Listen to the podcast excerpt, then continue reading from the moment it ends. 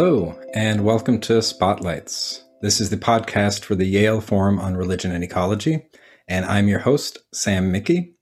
Every week, we have uh, somebody on the show to talk about the field of religion and ecology or things happening around the field of religion and ecology.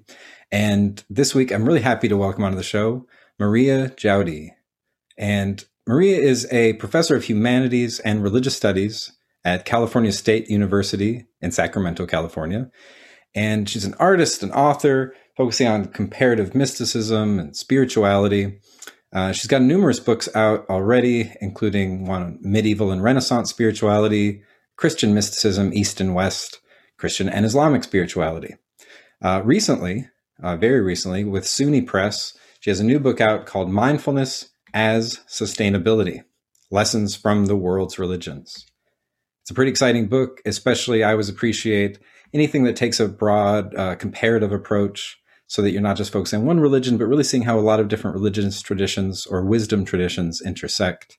So there's a lot of fun stuff in here about uh, different kinds of mindfulness practice, right? Whether you're talking about uh, prayer or meditation, contemplation, or even the practice of falling in love. So I'm really happy to welcome Maria onto the show today, and I'm looking forward to hearing more about her work. So, Maria, tell us about this book. What's its message? Who are you hoping it reaches? And what are you hoping we all take away from it? Thank you, Sam. Thank you for your commitment to Interconnections Abound, the poster behind you. That is the message of mindfulness as sustainability. Uh, the term mindfulness is used quite often today and it is at the heart and core of uh, most of the world religions and cultures around the world. Mindfulness has to do with, and I think it's helpful that I elaborate on the term first. Mindfulness has to do with mind itself. When Buddhists use the term mind, mind is much more than the human brain, and we know the human brain itself is a cosmos unto itself. Uh, magnificent networks of neurons. But when we speak of mind, that would include the human brain, our physiology, and our physical place on this planet. And um, mindfulness itself, in the sense of its original meaning, means that we are present. We are in the presence of the sacred. The word religion etymologically means to reconnect to the sacred. So, mindfulness is a way of having our entire being become one with our environment. And we are actually, as the Hindus say, not separate at all. We've never been separate. We are this. We are this, thou, that thou art. Tattvam asi in Sanskrit we are that thou. I am thou, uh, as Martin Buber said, the great Jewish philosopher. So mindfulness has to do with a practice of bringing this entirety of our being into our day to day existence, our ordinary existence. And it's quite a spectacular theory when one thinks about it. It's majestic. It's a wonderful term the great Sufi mystic Rumi uses about the majesty of the divine and to bring that into our our own awareness. So mindfulness is attentiveness for sure, which is often the way it's used in America as attentiveness. So, a lot of centers, for example, that now use mindfulness training as a way to cope with terminal pain. um, has to do with a certain attentiveness. We're using that as well, but we're going back into the traditions of contemplation and prayer and looking at mindfulness as this enlightenment experience moment to moment, the eternal now, as Meister Eckhart spoke about, the great Dominican uh, German theologian. Mindfulness as Sustainability, the title of the book is uh, the title is is extremely important in terms of it, it. It is one of those titles that actually encompasses the book, um, because the title is not mindfulness and sustainability; it's mindfulness as sustainability. In other words, sustainability itself, whether it be the well being of ourselves spiritually, emotionally, physically, in mutuality, in relationships to uh, each other, to our world. Uh, that's how we sustain ourselves. And one of the chapters is on Hildegard of Bingen, because she was uh, so prophetic for our, our time in terms of integrating an inner ecology with an outer ecology. I would say the book is an attempt to bring these two together, that we're not separate. These interconnections abound because that's who we that's who we are. And sustainability on a global scale, when we're speaking of the env- environment, can uh, be exhausting. If one's a social activist, an environmentalist, without internal sustainability, it's exhausting, it's depressing, creates a lot of anger and hatred. And anyone who's worked in social justice issues, as I have, knows that without that core of spiritual contemplation and practice, it's uh, almost impossible to, to keep one's equilibrium. Uh, I use uh, um, Dr. King as an example. There are many examples in the book. Dr. King's um, reliance on his prayer life, on his relationship to God, to the divine. Um, the subtitle of the book is Lessons from the World's Traditions.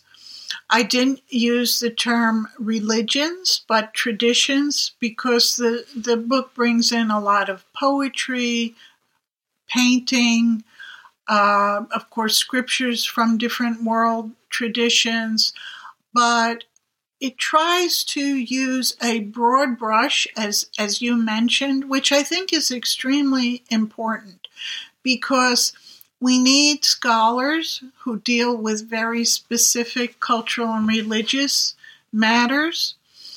We need to know about what the Upanishads uh, really say or examinations of the of the Kabbalah. But we now need to be as well planetary citizens. And the way to be planetary citizens is to know that we are like a willow tree, which is an image I use in, in the book, um, that has all these dimensions, that enco- embraces all these dimensions of who we are as human beings, as planetary citizens on this planet and at the same time recognize that we have a very particular identity and heritage. I also use personal stories because I've been teaching a long time and I, I know that it can become rather deadening uh, if one doesn't, in some way, bring in some life into story, and story being so important. In my own life, uh, I've been very privileged because my first year of life was in Senegal in Africa, and much of my childhood was in Lebanon and France. When we lived in uh, Lebanon, some of that time was in the mountains in Lebanon, and we can trace our lineage. So, this would be my individual heritage. Uh, we can trace our lineage back 1600 years through the village priest of my mother's village. And my mother was an extremely important influence on my own developing spirituality as a, as a child. She uh, was Eastern Christian. She was Melkite, and the Melkite tradition in Lebanon uh, the liturgy in the Melkite tradition is still said in Aramaic, the language of Jesus. Uh, the uh, Melkite tradition is a very small minority. They've been extremely uh, persecuted. My mother's, uh, my grandmother's village was completely wiped out uh, my my grandmother had already uh, come to the United States, but a lot of uh, her family were destroyed in the uh, what's called the um, Armenian gen- genocide. We're not Armenian; we're Lebanese, but um, that that uh, genocide destroyed a, a, lot of the um, Christian tradition in the in the mountains in Lebanon. In any case, uh, when we lived in the mountains, my mother would go to church. It was a very small church. You could call it a chapel that was probably well over a thousand years old in our village. And the liturgy was at dawn. And I would follow her, of course, to church. And this had an extreme uh, influence on my mysticism and the etymologi- etymological uh, meaning of the word mystical is mystery. So, following my mother into this sacred ritual with the sun coming up, the colors changing in the sky, this transcendence all around me, I was very affected by the sunlight and the warmth. It was extremely cold in the morning, and then all of a sudden everything would become uh, warmed. The wind, uh, the leaves moving. People would be coming outside and making fires to make fresh bread for the day. So there'd be all these aromas of mint and herbs and fresh bread and in the chapel itself, the walls were blackened by incense and candlelight, uh, again, from well over a thousand years. And being Eastern Rite, in this case it was a Maronite. So my mother was Maronite, Melkite, and in America she was Roman Catholic because uh, that was the church uh, available to her. Uh, in the church itself were icons, as in the Eastern Rite, and the icons with the candlelight glowing. Uh, all of this had an enormous effect on the reality I was in as a child because there was war going on.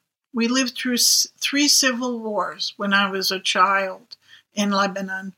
Uh, our apartment was machine gunned. There was a lot of violence. So I mention all this because I'm not somebody who's coming at this from an abstract academic background, although that's there, but from someone who's actually experienced uh, tragedy, uh, war, poverty, uh, horrible realities that exist all around us. And how do we cope sustainably, environmentally, politically, and change those realities through mindfulness? That's what the, the the the book is uh, about. I use the image of a willow tree because I can't bring myself in the book uh, um, to say that I'm an optimist. So I use a weeping willow for all the um, sorrow in the world and the healing that needs to take place. But a, a willow is a, a very strong tree. And if we can bring these practices of mindfulness into our world, I really believe that we can create a, a, a world that is sustainable and healthy.